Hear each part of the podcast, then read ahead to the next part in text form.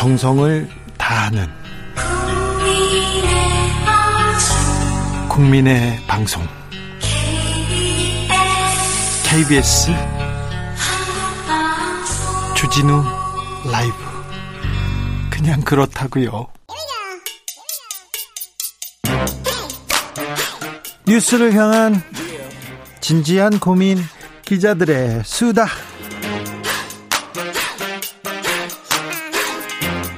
라이브 기자실을 찾은 오늘의 기자는 은지혁이요. 시사인 김은지입니다. 오늘 준비한 첫 번째 뉴스부터 가보겠습니다. 네, 윤석열 정부의 일기 내각 청문회가 오늘부터 시작됐습니다. 이제부터 시작됐어요. 그런데 청문회가 너무 많이 열려가지고 잘 모르겠어요. 조금 집중해야 될 청문회 알려주십시오. 네, 먼저 시사인이 집중하고 있는 후보 먼저 알려드리겠는데요. 알았어요. 집중 보도하고 있습니다. 박진 외교부 장관 관련된 내용인데 네. 장남이 온라인 포커 사이트를 운영하는 해외 그룹사 임원으로 근무하고 있다. 이렇게 저희가 보도한 바가 있거든요. 네, 해외 포커 사이트, 해외 도박 사이트 운영하고 있습니까? 아, 직접 운영하는 거 아니고요. 여기에 이제 그룹사 임원이다라고 하는 건데요. 아니 임원이어도 역대 장관 후보자들 네 알겠습니다. 자, 네. 자 뭐라고 합니까? 네, 이제 여기에 대해서요. 이제 네. 장남이 기술자이고 관련해서는 유지 관리 업무를 담당하는 시스템 관련자이지 직접적으로 영업이나 사적 사업 영역에 관여하지 않는다. 아무튼 이 회사 직원이 많네요. 네, 그리고 이제 지금은 뭐 도박 사이트가 네. 맞고요. 네, 근데 이제 여기가요. 이제 국내에선 이용할 수 없는 해외 도박 그러니까 포커 사이트인데 심지어 여기가 2018년 뉴스타파 보도에 따르면 조세 회피처인 영국령 버진 아일랜드에 설립된 페이퍼 컴퍼니다. 이런 의혹도 있습니다. 하하. 예, 국제 탐사보도 기자 협회가 매년 발표하고 있잖아요. 네. 거기에 이제 이 회사가 이름이 올라가 있더라고요. 아이고 그런데요. 네, 이제 그런데 이제 박진 후보자가 시사인 보도에 대해서 이제 반박을 하다 보니까 네. 저희 취재진들이 더 열심히 뛰었거든요. 그래서요. 그래서 캐나다 산업부, 영국 자치령 맨섬 기업부, 몰타 기업 등록소 이렇게 각종 전 세계 영어 사이트들 다 뒤졌습니다. 네. 소위 이제 기자들끼리는 마월이라고 하는데요. 해외 사이트를 돌아다니기 시작한 거죠. 네. 여기서 이제 몇몇 문건들을 입수했는데요. 캐나다 정부가 발급했던 엔서스 그룹의 설립 인가증에 박진 후보자 장남이 회사의 다른 임원 3명과 함께 설립자로 문서에 서명을 했습니다. 설립자, 어, 되게 핵심 인물이군요. 네, 이제 게다가 그 국회에서 밝힌 입사 시기도 맞지 않는다 이런 것들이 이제 관련된 서류가 좀 나와 있는데요. 뿐만 아니라 또 그 몰타의 기업 등록소에서도 나, 나온 그 서류를 보면요. 여기에도 임원 중 한 명이자 사업개발 부서 책임자로 이름을 올렸다라고 합니다. 굉장히 핵심 인물인데 자, 오늘 청문회에서 박진 후보자 뭐라고 했습니까? 네, 먼저 사과를 하긴 했습니다. 네. 자신의 이제 가족과 관련된 내용이 제기되고 있어서 사실 여부를 떠나서 부덕의 소치다 이렇게 이야기했는데요. 김경협 의원이 이렇게 질문했거든요. 아들 문제라고 쳐도 후보자가 옹호하려는 행위가 더 큰 문제다. 정확하게 해명하고 사과해야 된다라고 하면서 회사 안내를 보면 gaming company 이렇게 이제 지금 박진 후보는 주장을 하고 있거든요.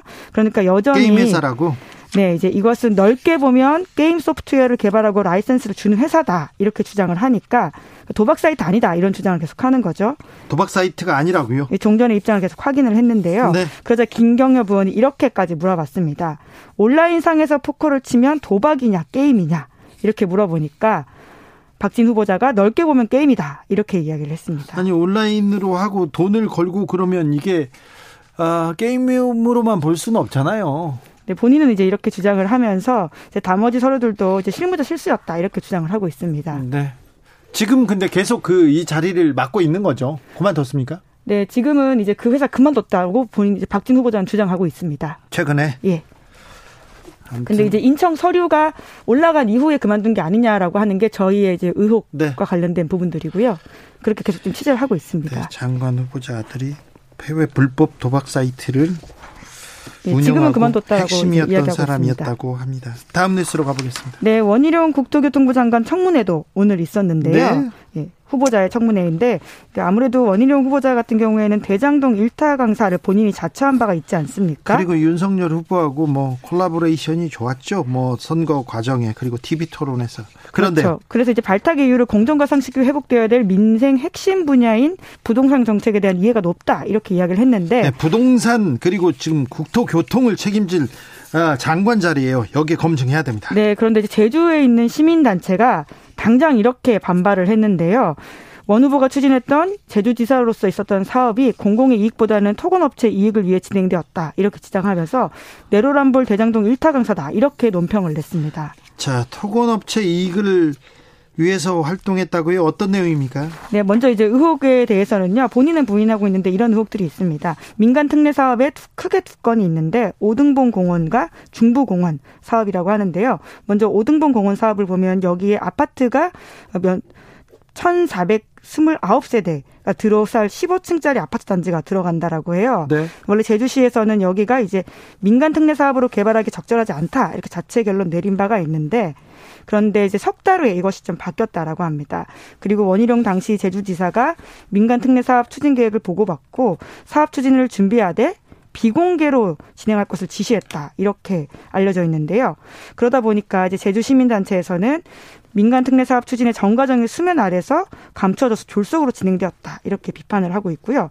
뿐만 아니라 이제 SPC 관련해서 이제 이런 큰 사업을 하다 보면 특수 목적 법인을 만들게 되거든요. 네.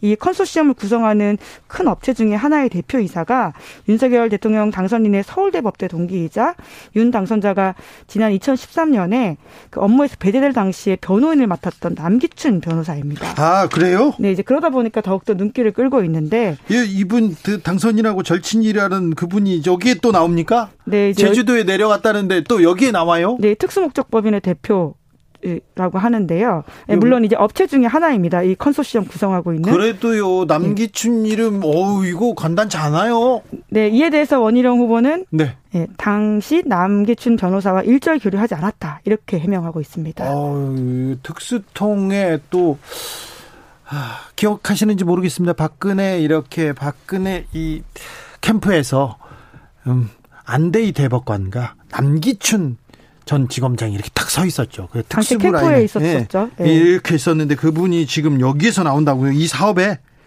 네, 관련자 중에 하나로 지목이 돼서 이름이 있습니다. 네. 또 다른 내용도 있습니까? 네, 중부공원에서도 비슷한 식의 이야기들이 있는데요. 네. 여기에는 또 민간 사업자 컨소시엄에 관련돼서는 제주시 고위 관계자가 있다라고 하는 것인데 어 컨소시엄 구성하고 있는 업체 중 하나의 회장이 제주도의원 출신인데 네. 이 인사가 지난 대선 경선 당시에 원희룡 후보 선거 캠프 고문을 맡았다라고 해요. 네. 이제 그래서 공교롭다라는 지적이 나오고 있는데 네. 원희룡 후보가 그 사람 또한 캠프 고문이었다는 사실을 나중에 알게 됐다 이렇게 선을 긋고 있습니다. 몰랐다고요? 네 그렇게 이야기를 하고 있습니다. 제주도는 다 그냥 다 아시던데. 아시는데 몰랐다고요? 예, 예. 캠프에서 활동하는 것도 몰랐다고요? 이거 네, 나중에 믿어, 알았다라고 하는데요. 이거 믿을 수 있나요? 뭐 본인은 그렇게 주장하고 있는데요. 뭐 이후에 어떻게 더 입증이 될지는 좀 지켜봐야 될 것 같습니다. 이거는 좀 믿을 수 없습니다. 제주도에 그리고 이런 종합건설회사 회장님이 몇 명 없는데 그리고 이런 큰 사업을 하는 분인데 몰랐다 이거를 아, 참. 그리고 네, 그, 식당에서 뭐. 어, 오마카세, 예, 법인카드 논란도 있죠. 있고, 저는요, 국토교통부 장관 후보자인데, 아, 8개월간 20차례 과태료 처분받는 거, 이건 또 좀 이해가 안 됩니다. 저도 사실은 딱지를 좀 끊는 편이에요. 그래서 별로 말 안 하려고 해요. 저도 그런데, 그래도 1년에 몇 번이지, 8개월간 20차례면 운전기사가 그냥 갈 수 없거든요. 밟아 이렇게 얘기했을 수도 있어요. 늦었습니다. 그러면 8개월간 20차 국토교통부 장관 후보자가 교통법규에 대해서는 아무런 문제 의식이 없다는 거이 부분도 조금 생각해 봐야 될 대목 아닌가. 네, 사실 의혹들이 좀 많이 나온 편인데요. 네, 그럼에도 불구하고 하루에 워낙 다 이루어지다 보니까 이것이 우수수수 의혹으로만 지나가고 좀 검증되지 못한 것들이 있습니다. 민주당은 왜 이렇게 인사청문회 시기를 이렇게 이렇게 뭐라고 해야 되나 모아서 네. 몰아서 하게 되면서 몰아서 이렇게 네. 그 compact하게 끝내려고 하는지 다음 네. 만나볼 뉴스는요? 네, 바이든 대통령과 백악관 기자단의 만찬이 화제가 되고 있습니다. 6년 만에 만났다면서요. 그런데 농담이 큰 화제가 됐어요? 네, 이제 여기 자리는 self diss하는 자리이기도 하고요. 또 네. 남들을 또 웃기기도 하는 자리인데요. 네. 미국적 문화가 굉장히 많이 드러납니다. 그러니까 저 백악관 기자단과의 만찬 거기서 농담도 하고 서로 이렇게 이렇게 그렇죠. 이렇게 예. 잘 지내자 이런 얘기도 합니다. 대통령이 하지 않아 가지고는 더욱더 이제 오랜만에 했다라고 하는 건데요. 무슨 얘기 나왔습니까? 예, 그러니까 이제 이 자리에 왔던 트레버러라고 하는 라는 그 코미디언이 네. 바이든 대통령이 지금 인플레이션을 심각하게 겪고 있잖아요. 네. 그래서 당신이 취임한 이후에 상황이 나아지고 있다면서 기름값도 오르고 집세도 오르고 음식값도 오른다. 다 오른다. 이렇게 공격을 했는데요. 자, 그 코미디언이 와가지고 이렇게 농담을 던집니다. 공격합니다. 그럼 바이든이 또 이렇게 맞수를 합니다. 네. 자기한테 박수를 보낸 42%한테 특별한 감사를 드린다. 네. 오늘 밤엔 특히 나보다 지지율이 낮은 유일한 미국인들과 함께 할 수 있어서 정말 기쁘다. 그러니까 나도 지지율 낮지만 너네도 마찬가지다. 이렇게 기자들을 공격하는 거죠. 그렇죠. 예. 이런 식의 자학 개그 때문에 청중들이 박장대소 했다라고 하는데요. 어, 네, 뭐 그런데 바이든 대통령의 이 센스 이 유머 어, 좀 저는 좀 높게 평가하고 싶습니다. 예, 이제 기본적 그 문화 자체가 좋은 것 같습니다. 대통령이 나서 가지고는 기자들과 만나고 스스로를 이제 자학계가 할수 있다라고 네. 하는 게 주는 메시지가 있잖아요. 아우, 비판할 수 있다. 만약에 예. 문재인 대통령이 나, 저 지지율 얘기하면서 저보다 신뢰도 낮은 기자들 얘기 나왔으면 어떻게 나왔을까요? 아, 보수 언론이 어떻게 나왔을지, 네. 네, 아무튼 이런 문화들이 좀 재밌기도 하고요. 눈에 띄어서 한번 소개하려고 가져왔습니다. 네, 아무튼 청중의 환호와 박수로 계속 이, 아, 참, 이 자리는 뜨거웠다고 합니다. 네, 좀 조금 부럽기도 합니다. 기자들의 수다 지금까지 시사인 김은지 기자와 함께했습니다. 감사합니다. 네, 감사합니다. 교통정보센터 다녀오겠습니다. 유하영 씨.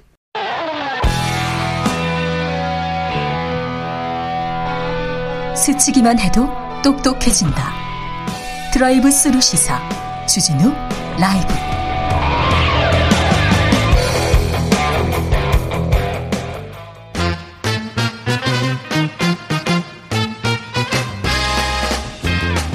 정치권 뉴스와 화제 민심은 어떻게 보고 있을까요? 여론조사와 빅데이터로 집중 분석해 보겠습니다. 여론과 민심. 이강윤 한국사회 여론연구소 수장 어서 오세요. 안녕하세요. 전민기 한국인사이트 연구소 팀장 어서 오세요. 네 반갑습니다. 네. 잘 보내고 계시, 계시죠? 자 오늘 인사청문회 어떻게 보셨습니까? 한덕수 총리 후보자 인사청문회 어떤 생각 들던가요? 그 제기된 의혹들에 대해서 네. 후보자가 아니다 이게 맞다 자기 주장을 조목조목 말은 했는데 네. 무슨 근거나 팩트는 없이 네. 그건 그거 잘못된 거다 내 말이 맞다 이렇게 하고 나면 그, 물은 측에서 한 번 더 쳐, 그랬어야 되는데 그게 별로 없었어요. 없었어요? 그러니까 일방적인 해명. 그래서 보는 분들은 뭐가 풀리지? 뭐가 왜 계속 남지? 그래서 내일도 좀 지켜보긴 해야겠는데 오늘 한 걸로 봐서는 썩 준비가 좀 덜 된 게 아닌가. 숫자는 많았지만 네. 공격의 내용이나 검증의 강도는 약했다. 아니 청문회에 나선 사람들은 다 기억에 나지 않습니다. 잘 모릅니다. 그 자료는 없습니다. 이렇게 해서 음. 뒤로 이렇게 물러서길 마련인데 예.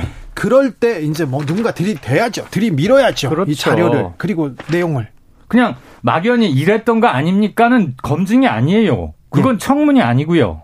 이러이러하던데 왜 이렇게 말씀하십니까? 라고 했었어요. 대표적인 게 한국 사회는 외국 자본에 대해서 너무 국수주의적이다. 그럼 이 말을 그때 왜 했고 그 말이 론스타에 어떻게 악용될 수도 있다는 것을 정녕 모르셨습니까? 그것의 문제점이라도 지적을 했어야죠. 그렇죠.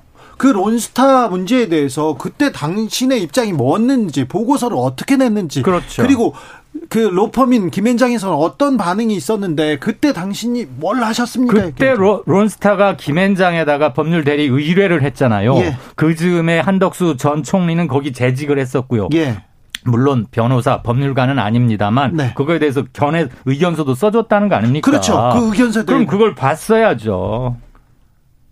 그렇지 못했잖아요. 그래서 그러면 청문회가 조금 약간 맹탕 이랬습니까? 글쎄요. 국민들 기대치에는 조금 못 미치지 않았겠느냐라는 겁니다. 국민들이 한덕수 후보자 오 그런데 의혹이 너무 많아 해서 부정적인 여론이 굉장히 높더라고요. 네. 두 가지 불러드리겠습니다. 우선 중앙일보가 갤럽에 의뢰해서 봤더니 3주 사이에 무려 적합하지 않다라는 의견이 12%포인트 이상 급등했다고 할 수 있습니다. 중앙일보 갤럽은 부적합 37, 적합 30. 네. 오늘 저희가 TBS 의뢰 조사받아서 오늘 발표한 거에 따르면 한 총리 후보자 적절하다 37, 부적절하다 나는 반대다 46. 그래서 지난 3, 3주 전, 20일 전에 비해서 약 11%포인트 올랐습니다. 상당히 큰 변화라고 볼 수 있습니다. 그렇습니다. 지금 사실 총리 후보 인사청문회에 대해서 국민적 관심이 확 끌어오르지는 않았어요. 다른 네. 문제 때문에. 네네. 네. 그런데도 불구하고 국민들이 어 이거 좀 이상한데 어 이거 부정적인데 이런 얘기 3주 20일 사이에 이해 충돌 그다음에 그림 판매 공사 구분이 조금 부족했던 거 아니냐. 그리고 론스타 그다음에 고액 자문료라고 하죠. 네. 고문. 그것들이 한꺼번에 그렇게 집중적으로 보도가 되지 않았음에도. 불구하고 네. 시민들 여론에서는 꽤 입초시에 올랐다. 그리고 부정적인 기류가 형성되고 있다. 이게 팩트인 것 같습니다. 빅데이터로 봅시다. 네, 그 한덕수 총리 후보 관련해서 이제 한 달 언급량이 4만 9천 건인데 최근 일주일은 9천 건으로 줄어들게 돼요. 그러니까요. 의혹은 계속 제기되는데 그래프의 관심도는 쭉 떨어지고 관심은 있습니다. 떨어져서 관심은 다른 데가 있었어요. 예, 네, 검찰 수사권 관련돼서. 예. 근데 이제 이게 그렇다고 이제 국민의힘에게 어떤 타격이 없는 건 아닙니다. 이따가 이제 그 당에 대한 어떤 반응을 보면 네. 아실 수가 있는데 어, 한 달 언급량 중에서 이제 감성어가 최근에 20대 77까지 올라갔다. 예. 이미지는 부정적으로 바뀌었다. 예. 그러니까 원래는 35대 60이었거든요. 예. 그러니까 계속 의혹이 들리니까 아, 이 네. 사람 문제 있나 보다라고는 하는데 언급량은 떨어지고 있다라는 거는 이미지는 나빠지지만 그렇게 국민들이 관심을 가질 쪽으로 불이 붙진 않고 있다. 저는 좀 이렇게 봐야 될 것 같아요. 그렇게 봐야 되겠네요. 예, 예. 그래서 보통 이제 뭐 어, 정상적이다, 화이팅이라는 단어 아주 작게 있고요. 다 빨간 단어입니다. 이거는 부정적인 인식이 높아졌다. 이렇게 네. 좀 평가가 됩니다. 네. 한덕수 총리 후보자에 대한 부정적인 인식이 높아졌습니다. 자, 근데 조금 전에 말씀드린 거 개요를 꼭 불러드려야 되죠? 그거. 그, 그, 그 개요는 조금 이따가 불러주셔도 될 것 같아요. 예. 그런데 예. 한덕수 총리 후보자에 대한 부정적 인식 높아지고 있어요? 네. 그런데 그 윤석열 당선인에 대한 기대감도 낮아지고 있어요. 그냥 부정적 인식 높아지고 있어요. 근데 민주당에 대한 부정적 인식 더 높아지고 있더라고요. 그렇습니다. 총체적으로 지금 어떻게 보이는 거예요? 굉장히 혼란스러워요. 네. 지방선거 이슈가 하나 있고 네. 검찰 아, 저 이 말을 꼭 드려야 되겠네. 네. 검수 완박이라고 흔히들 모든 언론이 다 쓰고 심지어 민주당도 이렇게 말을 하는데 네. 이건 부정확한 명명입니다. 네. 정확히 하자면 검찰 수사권, 수사권 축소 또는 이관 네. 분리 이 네. 정도가 맞는 건데 그래서 저희는 수사와 기소권 분리라고 꼭 여론조사할 때도 묻곤 하는데 그 트랙이 하나 있고 그다음에 이게 처리되는 과정에서 박병석 의장 중재안이 엎어졌다 맺혔다 이렇게 됐잖아요. 네. 그리고 또 한 가는 민영배 의원을 기획 탈당시킨 것. 네. 그거에 대한 여론은 굉장히 좋지 않습니다.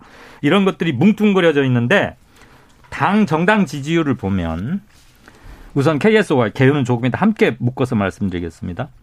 국민의힘 44.3, 민주 32.6. 오, 약12% 포인트 차이가 나는데 물론 오차범위 바뀌어요. 네. 근데 지난주에 비해서는 물론 지난주는 저희는 경기도만 따로 물었습니다만 그때는 이렇게 차이가 나지 않았어요. 35%대로 거의 비슷했어요. 동률이었어요. 1% 포인트 이내였는데 오차범위 아니었습니다. 네, 무려 지금 11% 포인트나 차이가 나고 자, 리얼미터가 조사한 걸 보면 국민의힘 47.5, 민주당 40.4, 약 7%포인트 차이입니다. 여기도 물론 오차범위 바뀝니다. 네. 그럼 한 주 사이에 무슨 일이 있었는데 이렇게 크게 떨어졌느냐?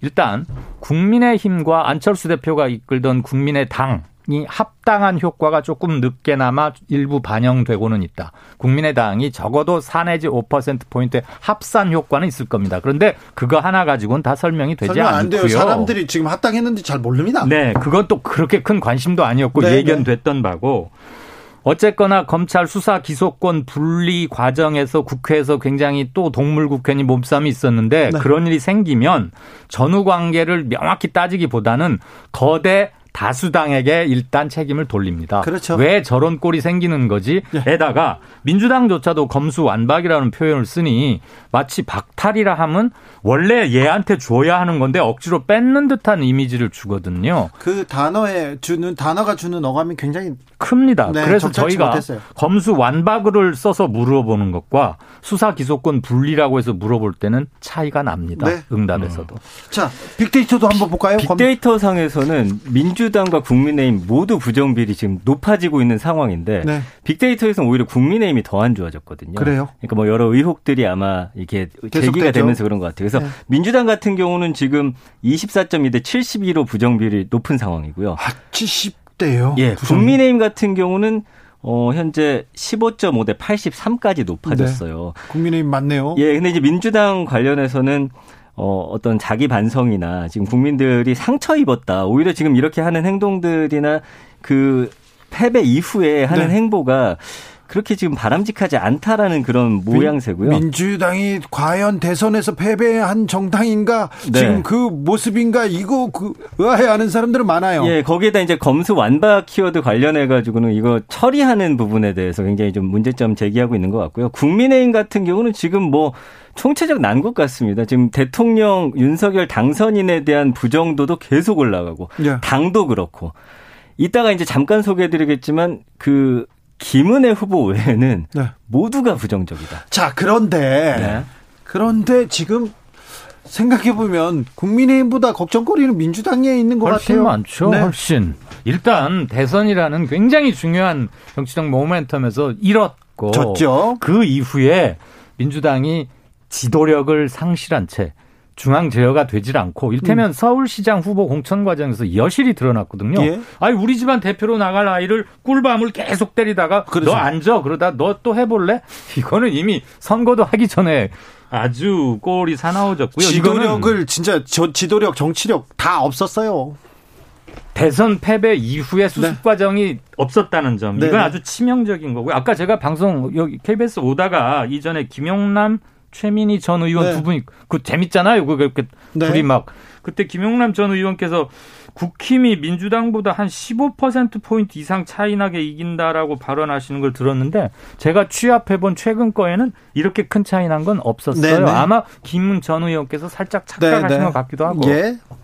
개요? 네. 말해야죠. 부탁 부탁드리겠습니다. 네. 우선 리얼미터 거요. 네. 4월 25일부터 29일까지 전국 18살 이상 유권자 2,516명. 여기는 여러 날 하니까 샘플이 큽니다. 네. 5.7% 응답률이고요. KSOI 건은 그저 외워야 돼요. 저희 건데도 헷갈려요. TBS 의뢰로 전국 만 18살 이상 성인 남녀 1,012명 4월 29일 30일 이틀간 네. 조사했습니다. 응답률 7.4%. 갤럽이요? 갤럽은 중앙일보 의뢰를 받아서 역시 같은 날 4월 29일 30일 이틀간 조사했고요. 서울 1,006명, 1,006명, 경기 1,058명, 인천 853명 대상으로 전화 면접 방식 조사했습니다. 보다 자세한, 자세한 사항은 하세요. 중앙선거 여론조사 심의위원회 홈페이지 참조하시면 됩니다. 예. 참 이걸 읽어줘야 되는 게 너무 싫은데요. 어쩔 수 없습니다. 자, 김은혜 얘기를 해보자고 했는데 김동연 음. 민주당 국민의힘 김은혜 이 두 분의 지금 아, 치열한 접전을 벌이고 있어요. 근데 빅데이터는 어떻게 봐요? 이번 주에 처음으로 네. 김동연 후보 그다음까지 이제 김은혜 후보가 50%의 긍정 비율을 나타내면서 압도적으로 민주당 후보들은 다 이제 부정이 높았거든요. 네. 이번에 역전을 당합니다. 김동연 후보 같은 경우가 65%의 긍정 비율로 올라왔어요. 네. 그리고 이제 김은혜 후보 같은 경우는 54%. 둘 다 이례적으로 긍정이 높은데요. 네. 그 지금 사실 다른 쪽으로 어떤 의혹이나 이런 것들이 제기되다 보니까 상대적으로 이쪽에서의 어떤 뭐 비리나 의혹 이런 것들이 지금 터져 나오지 않는 것 때문인 것 같기도 하고요. 네. 지지하시는 분들이 지금 상대방을 깎아내리기보다는 지금 접전이다 보니까 내 편을 더 끌어들이기 위해서 좀 긍정적인 글들을 좀 많이 올리고 계시더라고요. 그래서 김은혜 후보 같은 경우 한 달에 7만 3천 건, 김동연 후보 3만 7천 건, 두 배 정도 차이가 있는데 김동연 후보에 대한 관심도가 계속해서 높아지고 있는 그런 상황이고요. 네. 두 후보에 대한 감성 어 보면 김은혜 후보 같은 경우는 경쟁력이 있다, 지지한다, 잘한다, 응원하다, 낫다, 도덕적이다 이런 단어가 보이고요. 예. 김동연 후보 같은 경우는 새롭다, 일을 잘할 것 같다, 네. 잘한다. 어, 지지한다. 어, 기적이다. 적합하다. 대박이다. 이런 키워드들이 지금 등장을 하고 있습니다. 참 그런데 여론조사로 보면요. 네. 중앙일보 갤럽 조사 아까 조금 전에 말씀드렸죠. 김은혜 42.7, 김동현 42.6. 딱 붙었어요. 0.1% 포인트 차이는 그냥 뭐 동률이라고 네. 당연히 생각해야 되고요. 의외로 선전한다고 볼 수 있고 김은혜 후보가. 왜냐하면 약 한 달 전쯤에 끝났던 대선에서는 윤석열 후보가 이재명부터 졌잖아요. 네. 근데 명백한 연장전 맞아요. 윤석열의 대리인 김은혜, 네. 이재명의 앞 대리인 김동연인데 오늘도 윤석열은 김은혜 옆에 서 있습니다. 같이 일산 어디 갔죠? GTX인가 뭐, 뭐 그거 수원도 한다고. 같이 갔고요. 예, 예, 예. 대통령 당선인은 현역 현지 공무원이 아니기 때문에 정치 중립의 의무가 없다 그러대요. 아, 그리고 처음 알았어요. 그런데 김동연 후보는 아직 이재명 후보가 받았던 지지율을 온전히 흡수하지는 못하고 있다. 네. 그건 일정 부분 맞을 거예요. 그게 이재명과 김동연의 차이이기도 하고. 네. 그런데 이제 지원 유세 같은 거에 합류하게 된다면 좀 변동 여지가 있겠죠. 네. 윤석 아저 저 김은혜 후보에게는 윤석열 심 이른바 윤심이라는 게 좀 실려 있을 있죠? 겁니다. 대리인 또는 파견자니까 네. 게다가 이른바 rising power 떠오르는 권력 아니겠습니까? 네. 어쨌거나 지지율을 떠나서 곧 취임하는 효과도 있을 거고요. 네. 그래서 여기는 야 이건 정말 지켜봐야 된다. 지켜봐야 되는데 지금 음. 추세상 김은혜가 치고 올라갑니까? 그렇습니다. 네. 자 민주당이 경기도를 경기도 선거를 어떻게 치를지 초미의 관심사가 될 것 같습니다. 만약에 경기도는 놓친다면 네. 의석 수는 굉장히 많음에도 불구하고 국정 주도력은 현격히 약화될 소지가 크습니다. 또 선거 패배 때문에 민주당 지도부가 또 한 번 몸살을 알아야 되거든요. 네. 네. 서울을 얘기 안 하고 경기도를 얘기하고 있습니다. 자, 그런데요. 또 뜨거워지는 또 뜨거워지는 곳이 있습니다. 재보궐 선거. 자, 이재명 안철수 등판론이 계속 나옵니다. 이거 빅데이터에서도 들썩거립니까? 근데 아직까지는 사실 두 사람에 대한 이야기가 그렇게 많이 나오지 않아요. 아, 그리고 투표에 대해서 일, 선거에 대해서 그리고 일단 두 사람 나오는 것 자체에 대해서 좀 부정적인 그런 여론이 음. 좀더 높게 잡히고 있습니다. 부정적입니까? 예, 왜냐하면 이제 대선 끝나지도 얼마 않은 상황에서 네. 사실은 네. 조금 더 어, 이따 등판하지 않을까라는 그런 반응들이었는데 두 사람 모두 지금 부정적인 비율이 최근에 그렇습니다. 그러니까 대선 후보였을 때 빼고서 최근에 봤을 때는 70%까지 올라왔다는 건 그냥 일반적인 부정 비율이긴 하지만 어쨌든 두 사람의 출마를 그렇게 반갑게 보지는 않는 듯한 지금 분위기가 형성이 되고 있습니다. 정치권에서 이 문제 매우 뜨거운데요. 네. 안철수, 이재명 두 사람에게 필요한 건 당권입니다. 당권. 네. 당대표로 가는 길에 의원 국회 입성하는 것은 의미를 갖죠. 특히 중앙정치와는 관련이 없었던 이재명 후보에겐 더욱 그러할 겁니다. 그런데 만약에 인천 계양 송영길 의원 사퇴로 자리가 빈 그곳으로 간다면 조금 명분이 떨어진다. 그렇죠. 이런 건 당연히 있을 수 있겠죠. 그렇죠. 더군다나 여러모로 봐서 자기가 성남시장도 했고 현 거주지도 분당이니까 김은혜 의원이 갖고 있던 분당 갑 여기로 가는 게 좋아 보이긴 한데 지난 대선에 여기에서 10% 포인트 이상 졌어요. 네. 분당 가불만 윤석열 후보가 이재명 후보를 크게 이겼습니다. 경기도에선 다 졌는데. 네, 분당에서도 그 동네가 가장 판교 분당 이렇게 섞여 네. 있는 데거든요. 가장 부자 동네라고 하죠? 부자인지는 모르겠고요. 네. 그리고 안철수 이재명이 만약에 분당갑에서 붙는다면 이건 정말 경기도지사 선거에 버금가는 전 국민적 관심을 모을 수 있는 빅 이벤트인데 네. 서로 비껴가면 안철수는 분당갑으로 가고 이재명은 인천 계양으로 간다면 비껴간다. 별 정치적 의미가 없어요. 네. 그리고 그렇게 해서 배지를 단들 그게 파급력이나 소구력을 얼마나 가질 수 있을까? 그렇죠. 저는 그래서 특히 이재명 후보가 만약에 인천으로 간다면 이건 명분을 좀 더 확실히 쌓거나 다시 한번 생각할 필요도 있겠다. 그러나 분당 갑에서 안철수와 이재명이 붙는다면 이건 두 사람 사이에 또는 두 당 사이에 양보할 수 없는 총력전이 되겠죠. 해야겠죠. 네. 왜요? 네. 그런 카드가 성사가 될까요? 저는 분당갑에서 붙을 일은 거의 없다고 봅니다. 그래요? 네. 그렇다고, 이재명 후보가 거기로 나올 것 같지는 않습니다. 그렇다고 개항으로 갈까요? 그게 별 뒷맛이 안 좋은 카드거든요. 예, 대선 후보인데요. 그리고 뭐 국민적 지지. 그리고 당 대표가 되는데 꼭 인천 개항을의 배지가 그렇게 필요한 건 아닙니다. 만약에 한다면. 네네.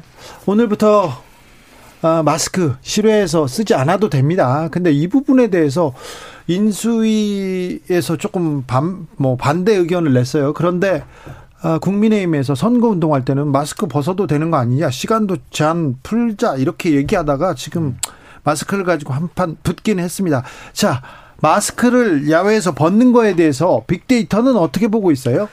지금 이 마스크 벗는 것과 관련해서는 국민의힘이 좀 더 비판을 많이 받고 있습니다. 이게 그래요? 사실은 뭐 국민들 입장에서는 빨리 벗고 싶다라는데 이 어떤 공감대가 형성이 돼 있었는데 그리고 자기네들이 벗자고 했으니까. 예, 근데 그거를 마치 자신들의 몫으로 가져가려고 하는 듯한 그런 분위기를 별로 좋게는 안 봐요. 그러나 막상 또 벗으려니까 오늘 보시면 밖에서 그렇게 벗으신 분들 많이 못 보셨을 거예요. 열에 여덟 아홉은 썼습니다. 예. 그래서 이 노마스크 관련해서는 38.7 대 50인데 굉장히 벗고 싶어 했는데 막상 벗으라고 하니까 감염 위험, 위험 논란, 부작용, 어, 그 다음에 우려.